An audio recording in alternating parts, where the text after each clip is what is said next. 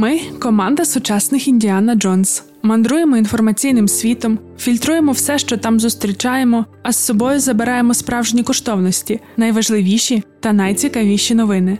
Опрацьовуємо їх, розбираємося у контекстах, додаємо трішки іронії і готуємо для тебе ранкове допіо. Ранкове допіо це огляд новин від освітнього центру справ людини у Львові.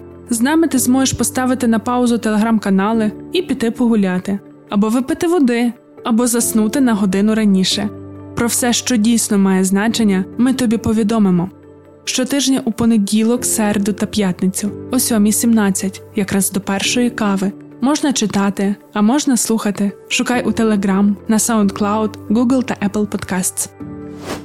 Середа, 11 травня 2022 року. Ранкове допіо. Випуск 41. Привіт! Ми раді, що цей ранок ти розпочинаєш з нами. Дякуємо, що впускаєш у свої вуха. Любимо читати твої коментарі і неймовірно тішимося, що наше допіо тобі подобається. Хочемо попросити частіше коментувати, лайкати, якщо така опція є на тих платформах, де ти нас слухаєш, позначати у сторіс. Лінк на наш інстаграм шукай в описі до подкасту. Такі маленькі дії від тебе роблять дуже важливі речі. Ти нам даєш зрозуміти, що ми потрібні і що постачаємо цікавий контент. А ще підвищуєш шанси, що більше людей будуть читати або слухати ранкове допіо. А отже, більше людей не просто споживатимуть інформацію, а розумітимуть різні контексти, загальну світову картину і на все дивитимуться з долею здорової іронії. Вона часто рятує у світі інформаційних воєн. І до теми інформаційних воєн. На The Economist вийшла стаття Україна зіпсувала парад Путіна до 9 травня. У ній автори звертають увагу, що російська армія ніяк не просунулася в досягненні своїх цілей в Україні. Усі чекали, що Путін використає парад, щоб зробити якісь епохальні заяви, наприклад, нарешті офіційно оголосити війну, бо ж він і надалі проводить в Україні спецоперацію, або щоб заявити про загальну мобілізацію. Нічого цього не було на параді підготовка до якого тривала не один день та активно висвітлювалась у російських медіа. Президент РФ виглядав жалюгідним старим маразматиком у пледі. Він видавив промову на хвилину і в цей час чи заплутався в папірцях. Про папірці із старого маразматика на The Economist нічого не написали, але ми думаємо, що це важливе доповнення до суті. Паралельно в Україні 8-9 травня був просто такий інформаційний марафон з приводами абсолютно різного спрямування та великою кількістю офіційних заяв. Видання назвало це цілодобовою політичною демонстрацією опору та солідарності. З візитами до України в ці дні приїздили прем'єр-міністр Хорватії Андрей Пленкович, президентка Бундестагу Німеччини Бербель Бас, президент Стортингу Норвегії Масуд Гарахані, перша леді США Джил Байден та прем'єр-міністр Канади Джастін Трюдо. До речі, Трюдо та Зеленський із Києва доєднались до онлайн-зустрічі G7, за її результатами Велика Сімка опублікувала заяву, в якій йдеться: президент Путін не повинен виграти війну проти України, і це потрібно для збереження пам'яті всіх тих, хто боровся за свободу у Другій світовій війні. У суботу також захисники Маріуполя провели прес-конференцію за допомогою супутникової системи Starlink. Реакція медіа така: українці не втрачають сміливості та рішучості навіть в таких безнадійних ситуаціях, яка зараз склалася у Маріуполі. Азовсталь Росія кожного дня закидує бомбами, а в цей час азовці виходять у Zoom говорити прекрасною англійською журналістами. The Economist цитують Ілю Самойленка, офіцера управління розвідки полку Азов Національної гвардії України. Ми показали неможливе, і неможливе стало для нас рутиною. Наше повідомлення не змарнуйте наших зусиль. Ще у суботу на одній із станцій київського метрополітену виступав бонус Юту. Також у матеріалі The Economist відзначають звернення Зеленського, які візуально та стилістично відрізнялися від його традиційних відео. У цей час жорсткі бої точаться по всій лінії зіткнення. Україна чинить опір. Російські ракети далі продовжують руйнувати українські міста.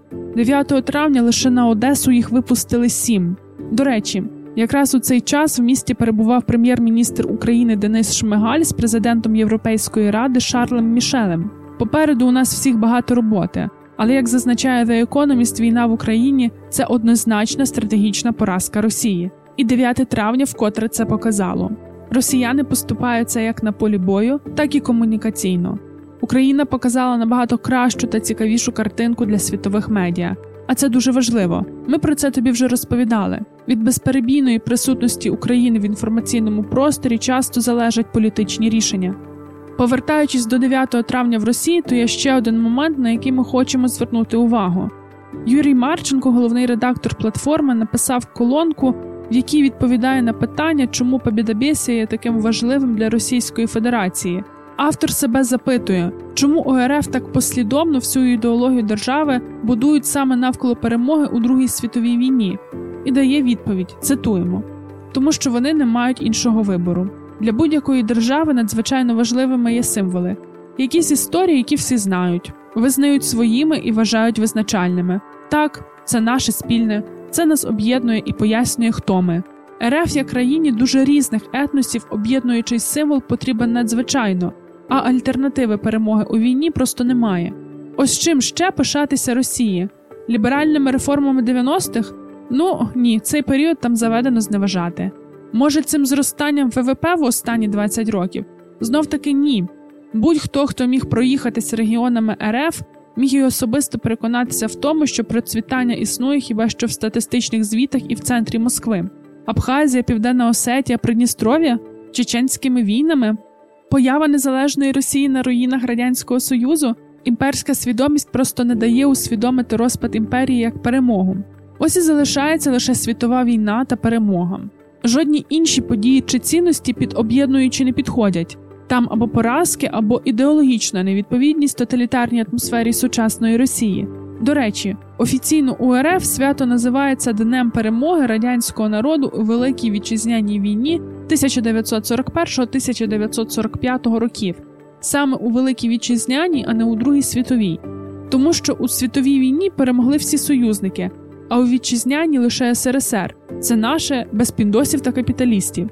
Так і будують на основі цієї перемоги майже сторічної давнини фундамент для сучасної Росії. Кінець цитати, довгої цитати. Знаєш, коли заглиблюєшся у все це, починаєш розуміти, що цінність того, що Україна зіпсувала Росії 9 травня, ще вища, ніж здається на перший погляд. Нехай наразі це розуміє лише західний інформаційний світ, але скоро і росіяни переконаються у власній нікчемності, і не буде більше що їм святкувати. А ми продовжимо допіо більш приємною темою.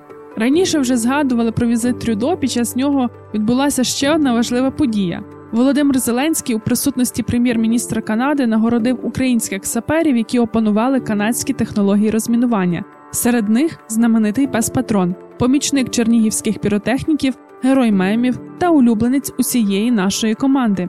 На рахунку патрона вже 236 знайдених вибухонебезпечних предметів. А піротехніки також проводять разом із ним роз'яснювальну роботу з протимінної безпеки для дітей. В історії є багато прикладів тварин, які, як і Джек Рассел Тер'єр чернігівських рятувальників, поруч із людьми боролися за кращий світ. На Восмедіа був матеріал про звірят з дуже цікавою роботою. Там, зокрема, є історія пса ветерана Сенбада. Він служив на судні Джордж Кемпбелл берегової охорони США протягом 11 років став одним з двох собак зі статусом військовослужбовця за всю історію американських збройних сил. Під час Другої світової війни Сенбад зі своїми побратимами пережив наступи на німецькі підводні човни у лютому 43-му та атаку літаків Люфтваффе у травні 44-го. До кінця Другої світової війни він отримав звання головного старшини, шість медальних стрічок на нашийник і став справжньою зіркою у США. У 1948-му Сенбад пішов на пенсію. Але виявляється, звання військовослужбовців з тварин носять не лише собаки, пінгвіни також. Діло було так. Норвезька королівська гвардія у 1961 році вперше відвідала Единбурзький зоопарк. Це було під час фестивалю військових оркестрів. Норвежці особливо зацікавилися королівськими пінгвінами, і в 1972 році лейтенант Нільс Егелієн переконав командирів взяти шефство над одним із них. Пінгвіна назвали на честь Егелієна і короля Норвегії Олафа V Нільс Олаф. У званні віце-капрала він став офіційним символом Королівської гвардії Норвегії. Відтоді кожні відвідані гвардійцями зоопарку супроводжувалися просуванням пінгвіна по службі. Тепер він генерал. А ми продовжимо наш ранок неймовірних історій. Поговоримо трішки про мистецтво. У 2018 році Лора Янг, колекціонерка творів мистецтва з Техасу, Зайшла до магазину Гудвіл, побачила на підлозі під столом мармуровий бюст і придбала його за 34 долари 99 центів. Тоді жінка помітила, наскільки старою і потертою виглядає скульптура, і почала з'ясовувати походження витвору. А походження, як виявилося, ого. Цей мармуровий бюст створено було в кінці першого століття до нашої ери, на початку першого століття нашої ери. Колись він належав колекції баварського короля Людвіга І, а потім, після Другої світової війни, зник. Пані Янг зустрічалася з експертами факультету історії мистецтв Техаського університету в Остіні та декількох аукціонних будинків по всій країні. Цінність та походження скульптури спочатку було ідентифіковано Йоргом Детерлінгом, консультантом аукціонного дому Сотбіс, а потім підтверджено баварською адміністрацією державних палаців, садів і озер. Мармуровий бюст повернуть до Німеччини. У рамках угоди про повернення скульптури до її законного дому Баварська адміністрація державних палаців, садів і озер погодилася, щоб робота була представлена спочатку в музеї мистецтва Сан Антоніо. Він знаходиться у Техасі. Тож до Німеччини знахідка повернеться у 2023 році. Що ж до того, як саме мармуровий бюст опинився у Техасі, невідомо. У 1944 році сили союзників наносили удар по німецькому місту Ашафенбург. Там знаходиться Помпейський дім Помпеяном, де було встановлено скульптуру. Помпеянум зруйнували. Відновлення розпочалося лише у 1960-х роках, а у 1994-му простір відкрили як музей. Ймовірно, римську скульптуру з Німеччини вивіз хтось із солдатів, які поверталися додому після Другої світової. Така ось пригодницька, місцями детективна історія зі світу мистецтва.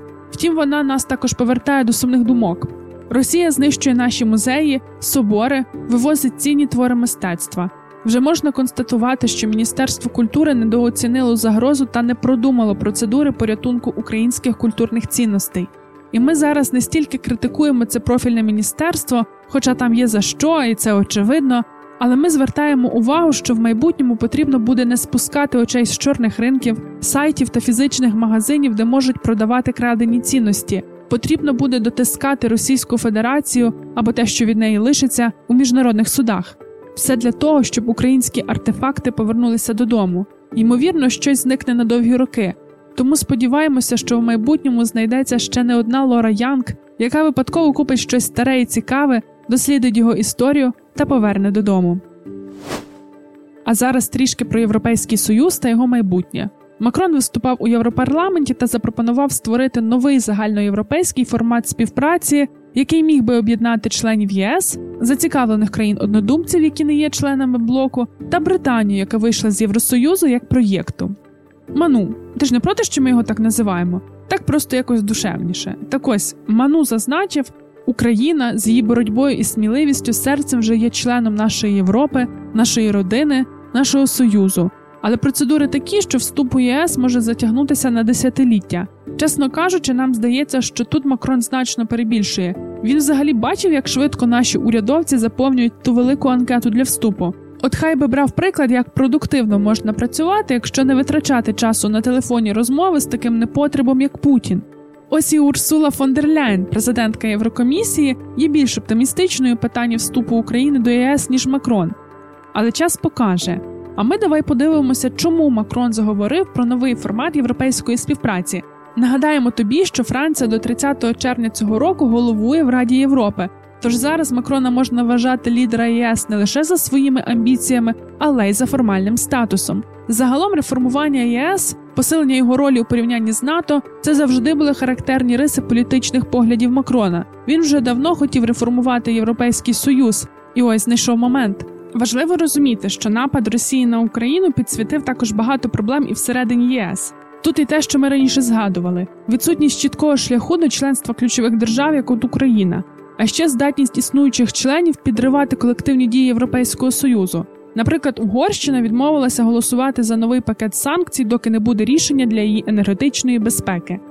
У понеділок Урсула фон дер Ляєн з'їздила до столиці Угорщини, щоб переконати дружка Путіна Віктора Орбана відмовитися від погрози вето. Пізніше пані президентка Єврокомісії прокоментувала свій візит до Будапешта так: вечірня дискусія з прем'єр-міністром Віктором Орбаном була корисною для прояснення питань, пов'язаних із санкціями та енергетичною безпекою. Ми досягли прогресу, але потрібна подальша робота. Раніше європейський парламент запропонував поправку до установчих договорів, щоб усунути право вето, а разом з ним і необхідність неодноразово заспокоювати таких лідерів, як Орбан. Але 13 країн ЄС, більшість зі східної Європи, виступили проти цих пропозицій. Таким чином, менші держави, як і раніше, запобігають тому, щоб дозволяти таким державам, як, скажімо, Франція, самостійно керувати порядком денним. У цей час Макрон продовжує наголошувати на необхідності суверенної Європи, яка не покладатиметься на жодну іншу владу, включаючи США. Але от війна в Україні підкреслила для багатьох країн важливість американської парасольки безпеки. Фінляндія та Швеція, два з шести членів ЄС, які зараз не входять до НАТО, можуть оголосити про свої наміри приєднатися до військового альянсу вже наступного тижня. Члени ЄС на східному фланзі НАТО попросили та отримали більшу підтримку від США. А це означає, що реформістським планам Макрона посилити ЄС на противагу НАТО доведеться зачекати.